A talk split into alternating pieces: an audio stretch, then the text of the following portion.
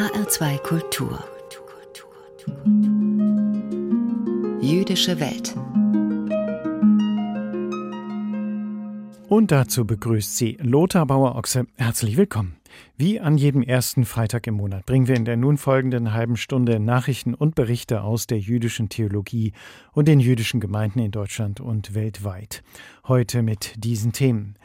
Tiefdruckzone. Der Zentralrat der Juden veröffentlicht den ersten Gemeindebarometer, eine bundesweite Umfrage über die Zufriedenheit in den jüdischen Gemeinden.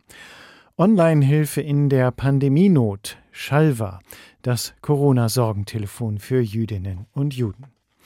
Im zweiten Teil der Sendung nach den Kurzmeldungen aus der jüdischen Welt beschäftigt sich Daniel Neumann, der Direktor des Landesverbandes der jüdischen Gemeinden in Hessen, in seiner Ansprache mit dem jüdischen Lichterfest Chanukka und dessen historischem Hintergrund. Zu unserem ersten Beitrag. In den vergangenen Jahrzehnten war die Euphorie groß. Es gab in Deutschland so etwas wie eine jüdische Renaissance. Die jüdischen Gemeinden wuchsen rasant. Die Zahl der in Deutschland lebenden Juden stieg auf mehr als 100.000. Vor allem dank der Zuwanderung von Zehntausenden Juden aus den Ländern der ehemaligen Sowjetunion. Gemeinderäume wurden zu klein, neue Synagogen wurden gebaut. Doch inzwischen schrumpfen die Gemeinden wieder. Jetzt zählen sie nur noch 95.000 Mitglieder bundesweit und sie leiden an Überalterung. Für den Zentralrat der Juden Grund genug, eine deutschlandweite Umfrage durchzuführen, genannt Gemeindebarometer. Es soll erstmals Hinweise geben, wie die Stimmung in den Gemeinden ist und wie sie wieder attraktiver werden können, vor allem für junge Juden. Rund 2700 Juden haben an der Umfrage teilgenommen. Jetzt wurden die Ergebnisse der Befragung veröffentlicht. Die Studienergebnisse sind brisant, denn sie zeigen erstmals die Unzufriedenheit vieler Juden mit den Gemeinden, genauer mit der Mitbestimmung in ihren Gemeinden. So meinen 81 Prozent der Mitglieder, dass sie Gemeindeentscheidungen nicht oder nur wenig beeinflussen können. Und lediglich die Hälfte der Mitglieder hat den Eindruck, dass ihre Meinung in der Gemeinde überhaupt gehört wird. Für den jüdischen Blogger Chaim Guski, der auf seiner Webseite Chaims Sicht die Gemeindeentwicklung in Deutschland analysiert, ist die Statistik ein Novum. Mein Eindruck ist, dass das ein sehr mutiger Schritt war, den brutalen Fakten ins Gesicht sehen zu wollen. Und es war, denke ich, noch mutiger, das dann auch zu veröffentlichen. Und das ist das, was ich begrüße. Die Studie führt als typische Meinung von Gemeindemitgliedern an, dass, Zitat, Kritik an einzelnen Missständen keinen Raum hat. An anderer Stelle wird exemplarisch aufgeführt, dass Vorstände ihr Amt, Zitat, nur aus Geltungsbedürfnis ausüben. Josef Schuster, der Präsident des Zentralrats der Juden, hat die Untersuchung zwar in Auftrag gegeben, wundert sich aber über die massive Unzufriedenheit der Mitglieder mit den Gemeindefunktionären. Insoweit kann ich diesen Kritikpunkt ehrlicherweise nicht so ganz nachvollziehen. Schuster verweist auf andere positive Studienergebnisse, etwa dass die jüdischen Gemeinden nach wie vor eine große Bedeutung besitzen für ihre Mitglieder. Und was die innergemeindliche Demokratie angeht, sieht der Zentralratschef die Verantwortung bei der Gemeindebasis. Was ich hier bemängel ist, dass wir leider erleben, dass das Engagement zur aktiven Mitarbeit in den Gemeinden deutlich nachgelassen hat. Und da will ich mir es nicht anschreiben lassen, dass man sagt, ja gut, ihr, ihr hört doch nicht auf uns. Die Menschen sind wenig bereit, sich hier einzubringen. Man will konsumieren, man möchte etwas erleben, man möchte etwas haben, ohne sich selber sehr viel einzubringen. Dennoch ist dem Zentralrat durchaus bewusst, dass sich etwas ändern muss. Denn seit Jahren schwindet die Zahl der Gemeindejuden in Deutschland wegen der demografischen Entwicklung. Zudem treten auch immer wieder aktive Mitglieder ganz bewusst und frustriert aus den Gemeinden aus. Laut der neuen Studie fühlen sich auch viele nichtjüdische Ehepartner nicht willkommen in den Gemeinden. All die Unzufriedenheit führt dazu, dass viele Juden außerhalb der offiziellen Strukturen eigene Initiativen gründen. Um nun die Gemeinde Trabanten einzubinden und die Mitgliederstatistik wieder zu verbessern, will Zentralratschef Schuster vorsichtig Reformen anschieben. Indem wir im kommenden Jahr ein sogenanntes Gemeindecoaching anbieten wollen, in dem Gemeinden genau auf ihre, ja, ich nenne es mal Schwachpunkte abgeklopft werden sollen und mit den Gemeinden gemeinsam dann daran gearbeitet werden soll, diese Schwachpunkte abzustellen, aufzuarbeiten Und da wird sicherlich auch diese Thematik eine Rolle mitspielen. Der Zentralrat der Juden hat die Ergebnisse eines Gemeindebarometers veröffentlicht, eine bundesweite Umfrage über die Zufriedenheit in und mit den jüdischen Gemeinden. Jens Rosbach fasste die wichtigsten Daten und Trends für uns zusammen. Deutschland bleibt im Corona-Lockdown und die Einschränkungen treffen auch die jüdischen Gemeinden. Das soziale und familiäre Miteinander fehlt. Dazu kommt die Sorge um Angehörige in den USA oder in Israel. Speziell für die seelischen Nöte von Jüdinnen und Juden in der Corona-Pandemie haben Psychologen, Rabbiner und Sozialarbeiter eine Art Corona-Sorgentelefon gegründet. Die Initiative heißt Shalva. Sie bietet auf einfache Art Online-Hilfe an. Die Pandemie hat für die jüdischen Gemeinden tiefe Einschnitte gebracht. Der Besuch der Synagoge war lange Zeit nicht möglich. Viele ältere Gemeindemitglieder zählen zur Risikogruppe. Sie leiden unter Vereinsamung. Aber auch Angehörige der jüngeren jüdischen Generation, die oft gar nicht in den Gemeinden organisiert sind, die sich vielsprachig, gut vernetzt und hochmobil in der Welt bewegen, haben mit den Folgen der Pandemie zu kämpfen. Die Idee ist, kurzfristige Entlastung zu schaffen und äh, die ganzen Ängste und Sorgen und Anspannungen aufzufangen, dass viele Menschen, die sonst vielleicht nicht die Möglichkeiten haben, mit jemandem zu sprechen, über ihre Ängste zu sprechen, dass sie eine kurzfristige Entlastung bekommen können. Sich in einer außergewöhnlichen Situation überfordert zu fühlen, sei völlig normal, sagt die Berliner Psychotherapeutin Flora, die hier nicht mit ganzem Namen genannt werden möchte. Da dürfe man sich auch professionell Hilfe holen. Mit der Initiative Shalva, was hebräisch ist und so viel wie Bleib ruhig, bleib gelassen bedeutet, bietet ein zehnköpfiges Team aus Psychotherapeuten, Sozialarbeitern und Rabbinern psychosoziale Hilfe an. Das alles ist ehrenamtlich und niedrigschwellig gedacht, organisiert über Facebook. Es ist prinzipiell für alle, die sich gerade in dem Moment überfordert fühlen, das Gefühl haben, alleine nicht klarzukommen und mit jemandem sprechen möchten, jemanden außerhalb der Familie oder des Freundeskreises.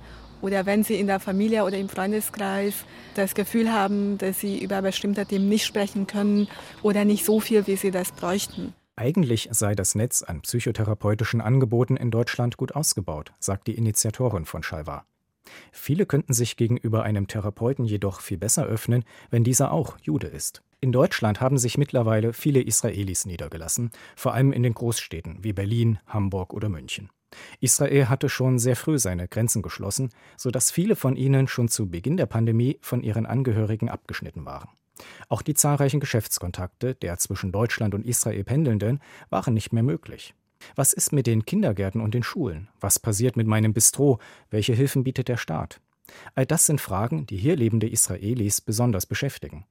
Schon vor der Corona-Krise hatten sich aus Israel stammende Therapeuten in einer kleinen Gruppe zusammengefunden, um ihren Landsleuten Hilfe anbieten zu können. Ihre Expertise konnten sie auch in Shalwa einbringen. Die israelische Kunsttherapeutin Nechama lebt mit ihrer Familie in Deutschland. Eltern haben ja vor allem mit der Reaktion ihrer Kinder in dieser Krisenzeit zu tun. Und so haben wir über das Verhalten der Kinder, über die Sorgen der Eltern gesprochen. Es ging aber weniger um präzise Antworten, als mehr darum, Ideen zu entwickeln, wie man mit all dem umgehen kann. Und mehr noch, das eigentliche Ziel ist, ein Gefühl von Gemeinschaft unter den beteiligten Eltern zu stiften. Angeboten werden maximal drei bis fünf Einzelgespräche, a 50 Minuten. Eine Antwort folgt nach spätestens 48 Stunden. Auf diesen leichten Zugang, nicht erst mit der Krankenkasse oder einer Institution in Kontakt treten zu müssen, legt Schalvar Wert. Auch Gruppengespräche sind möglich. Chalvat ersetzt keine klassische Psychotherapie, kann aber Impulse geben, sagt die Berliner Kinderärztin und Familientherapeutin Marguerite Markus. Vernetzung und zwar, dass man eine kleine Krisenintervention machen kann, ohne dass eine große Schwelle zu übertreten ist. Ja, diese Möglichkeit in einem sehr sicheren Raum, also ohne dass es gleich publik wird, sich Hilfe zu holen. Viele jüdische Familien sind heute über den Globus verteilt. Es gibt zahlreiche familiäre Verbindungen in die USA, nach Südamerika, Israel, nach Frankreich, Großbritannien, Osteuropa. Durch die Corona-Maßnahmen im Frühjahr waren diese Verbindungen plötzlich gekappt. Großeltern konnten ihre Enkel nicht mehr sehen, Geschwister durch Kontinente getrennt, die Ungewissheit, Sorgen und Ängste um die Angehörigen waren groß. Und sie sind es angesichts des weltweit weiter grassierenden Virus mit neuerlichen Reisebeschränkungen und den unabsehbaren Folgen noch immer. Diese Internationalität macht auch noch was aus. Gerade wenn man in Quarantäne ist und gerade wenn man Menschen nicht so gut persönlich treffen kann, ist noch schwieriger. Chalvar schaffe für jüdische Menschen einen sicheren Raum, sagt Marguerite Markus. Sie war selbst überrascht, wie intensiv dennoch viele dieser Gespräche waren. Online-Beratung anzubieten, das hätte sie sich lange kaum vorstellen können. Sie habe immer dazu ermuntert, ein Glas Wasser bereitzustellen. Oder ihr gegenüber am Bildschirm auch einmal zu einer Atemübung eingeladen, zum Umarmen eines Kissens. Mir geht es häufig darum, Räume zu öffnen, sichere Räume zu geben, wo Menschen einfach nur mal durchatmen können und sagen können, so, es euch auch so? Und wir sind ja immer nur Katalysatoren, wir Therapeuten. Wir versuchen ja einfach nur immer aufzuzeigen, wo du in dir selbst Hilfe finden kannst. Das ist eigentlich das Tolle. Das ist in dem Moment, wo wir nur noch diesen Chatroom haben, ist es viel klarer, dass wir nicht eingreifen können und wirklich helfen können. Und diese Klarheit ist eigentlich wunderbar. Schließlich gibt es Fragen, die eher nach der Antwort eines Rabbiners als nach der eines Psychologen suchen. Rabbiner mit ihren nicht zuletzt tiefen halachischen Kenntnissen könnten auf manche durch die Pandemie hervorgerufenen Probleme einen speziellen Blick werfen, sagt die Familientherapeutin Markus. Wenn Menschen sich über die Corona-Regeln aufregen, dann sage ich, okay, das ist so wie Kashrut-Regeln, die sind auch nicht logisch. Aber wir halten uns dran und es ist auf alle Fälle nicht verkehrt. Und Rabbiner haben ja oft so eine Art, Dinge so zu vermitteln, weil eben wir gelernt haben, im Umgang mit den jüdischen Texten einfach Dinge einfach an Beispielen zu vermitteln. Das ist eigentlich das Schöne, warum ich auch immer gerne mit Rabbinern zusammenarbeite. Und natürlich, der tiefe Glaube ist manchmal sehr hilfreich. Also um eine Pandemie zu überstehen, ist Glauben sicherlich was Gutes. Rebecca Blady ist orthodoxe Rabbinerin.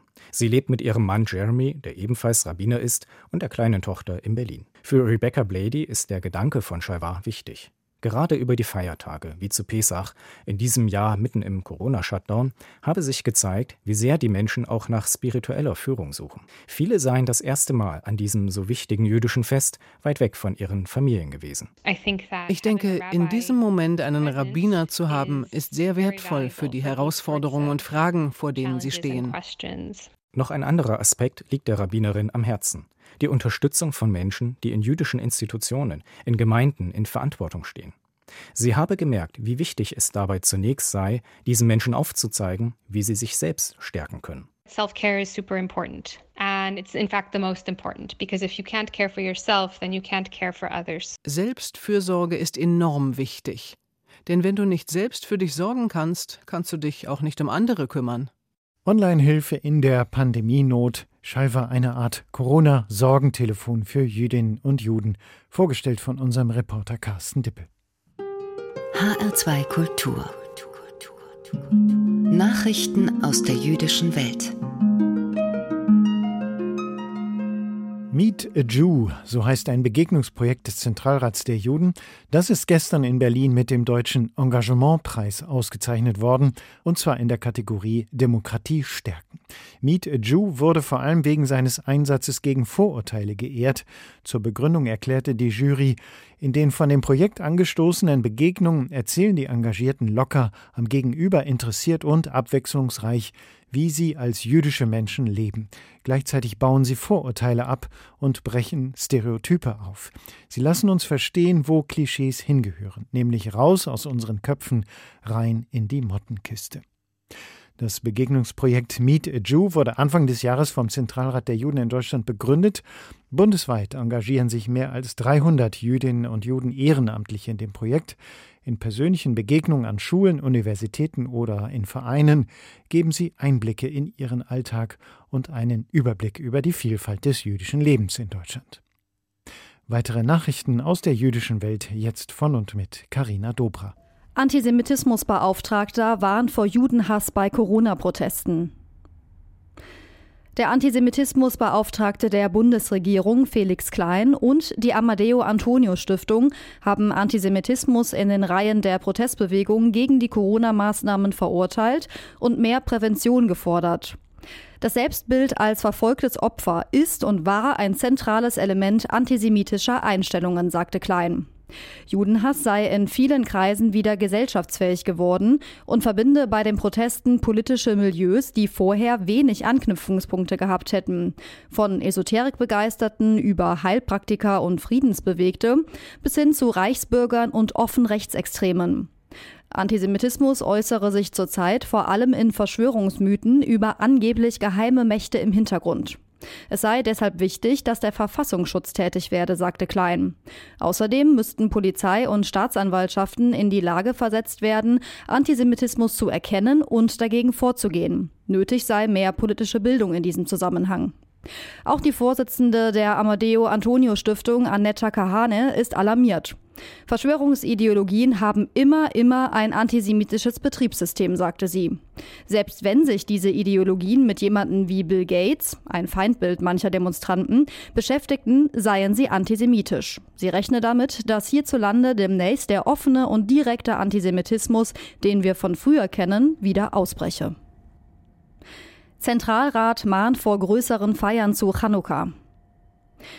Die Corona-Pandemie und die jüngsten Beschlüsse von Bund und Ländern zu Kontaktbeschränkungen haben auch Auswirkungen auf das bevorstehende jüdische Lichterfest Chanukka. Größere Familienfeiern zu Chanukka wird es in diesem Jahr wegen Corona nicht geben, so der Präsident des Zentralrats der Juden in Deutschland, Josef Schuster, in einem Tweet. Diesen Verzicht leisten wir. Pikuach Nefesh, der Schutz des Lebens, ist für Juden das oberste Gebot. Möge uns das Lichterfest gerade in diesem Jahr Trost und Zuversicht geben. Chanukka beginnt am Abend des 10. Dezember und dauert bis zum 18. Dezember.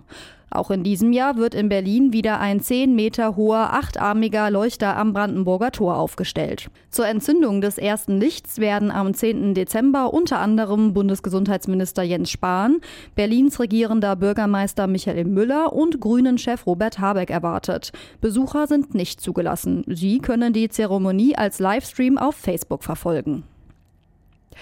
Kirchen starten Plakatkampagne gegen Antisemitismus.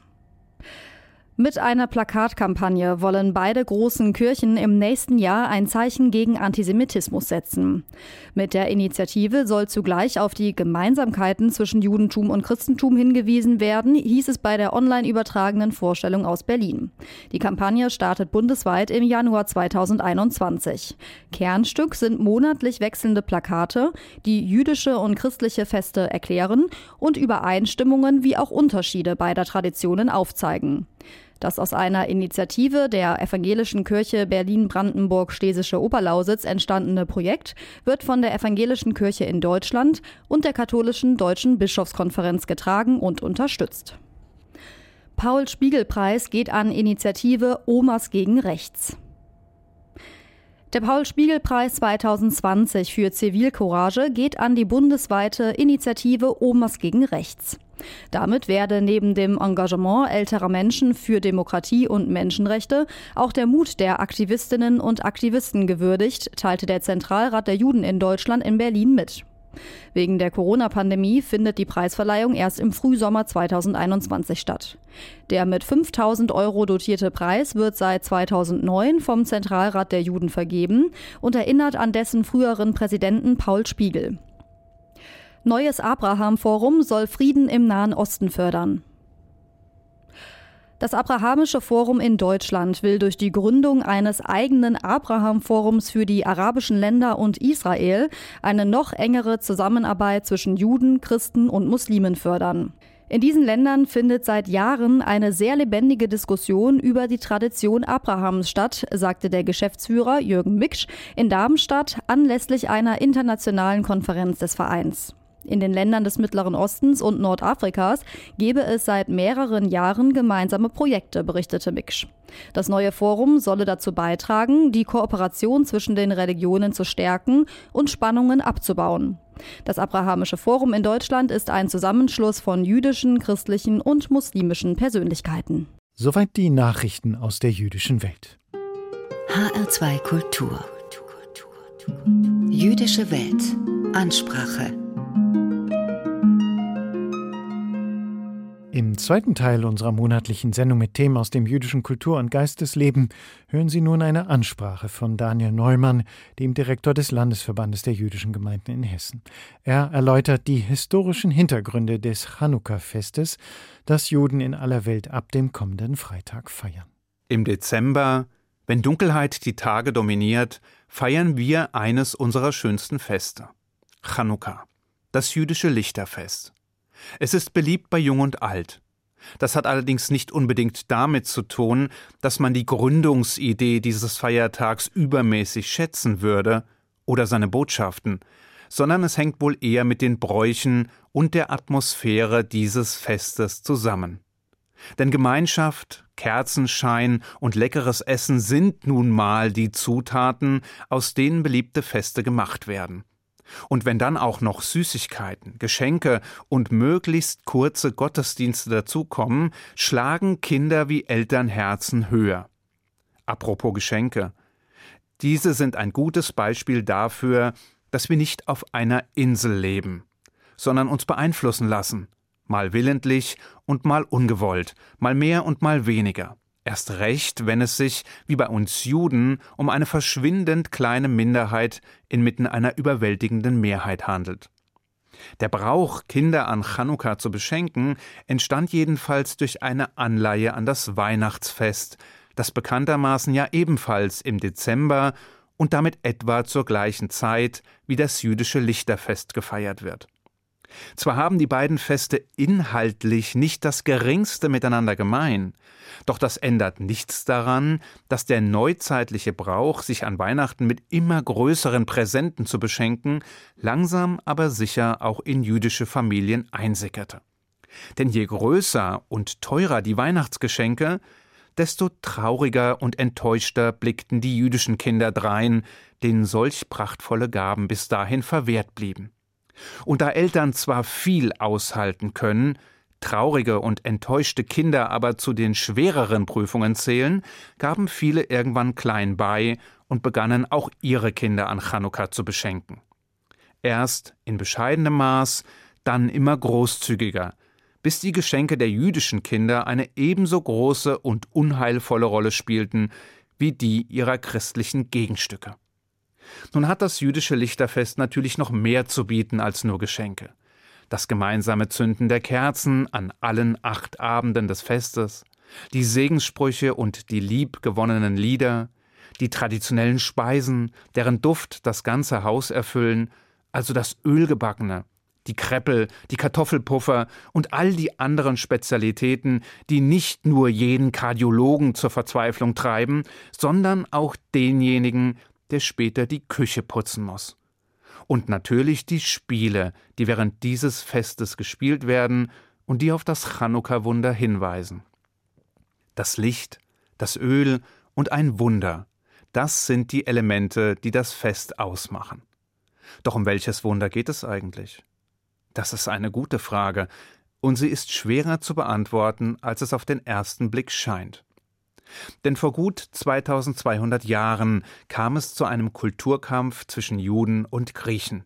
Oder genauer, zwischen einem Teil der Juden, die damals auf dem Gebiet lebten, das später den Namen Palästina erhielt, und den Seleukiden.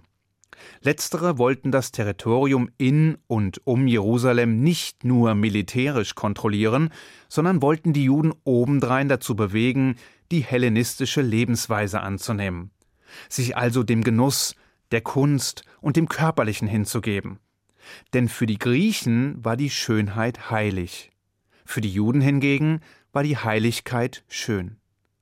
Doch nicht wenige erlagen den verlockenden Reizen der hellenistischen Lebensart. Als der Seleukidenherrscher Antiochus allerdings obendrein gewaltsam versuchte, den Juden ihren Lebensstil zu verbieten, als er dies mit Verboten und Todesstrafen durchzusetzen versuchte und schließlich auch noch den jüdischen Tempel schändete, da lief das Fass über.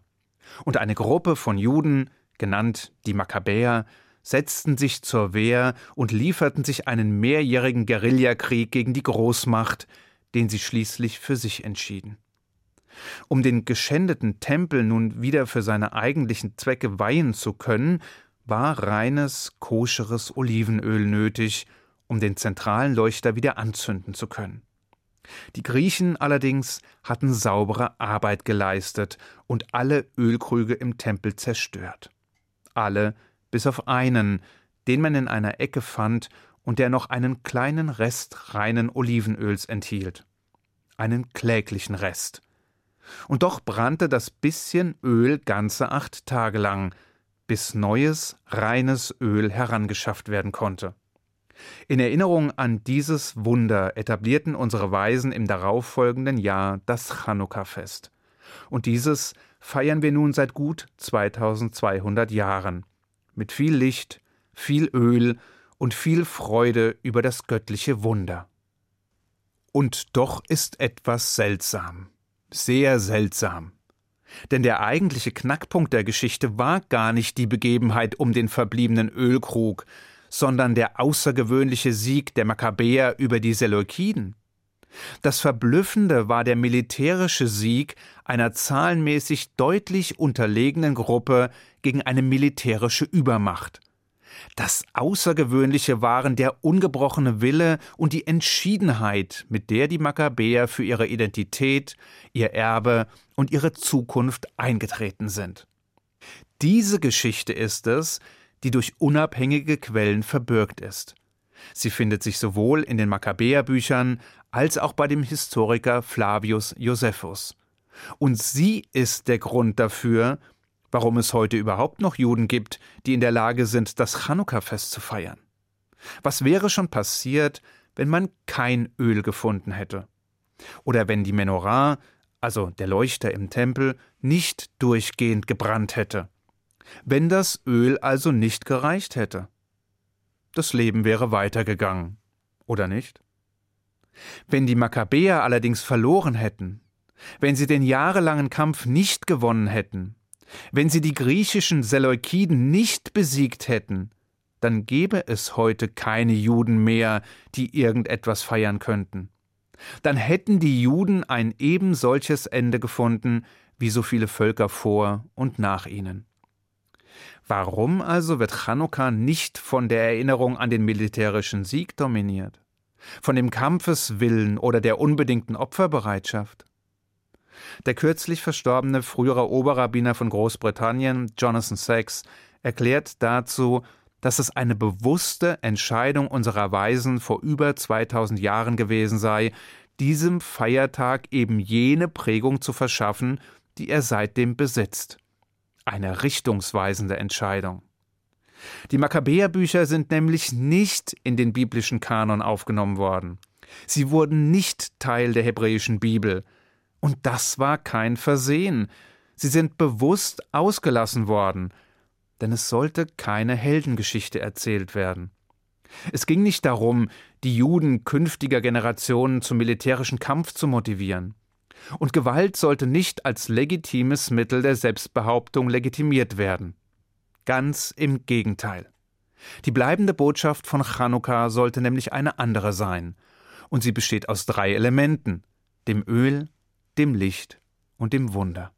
Sprich, es braucht erstens das Recht auf den eigenen Weg, die Möglichkeit der Selbstbestimmung und die Freiheit, als Jude leben zu können, ohne von der Mehrheit oder anderen Kulturen vereinnahmt zu werden, so wie das Öl die einzige Flüssigkeit ist, die sich nicht mit anderen Flüssigkeiten mischt, sondern stets seinen eigenen Zustand behält dann werden wir zweitens auch als ewige Minderheit in der Lage sein, sicher auf dem Boden unserer Werte, Ideen und Überzeugungen zu stehen und andere zu inspirieren, zu befruchten und positiv zu beeinflussen.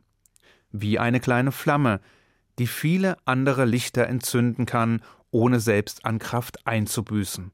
Oder ein Licht, das egal wie klein es auch ist, viel Dunkelheit vertreiben kann. Und dann werden drittens auch wieder wundersame Dinge geschehen. Oder es wird eine Zeit beginnen, die dem Wunderbaren nahe kommt. Was genau passieren wird?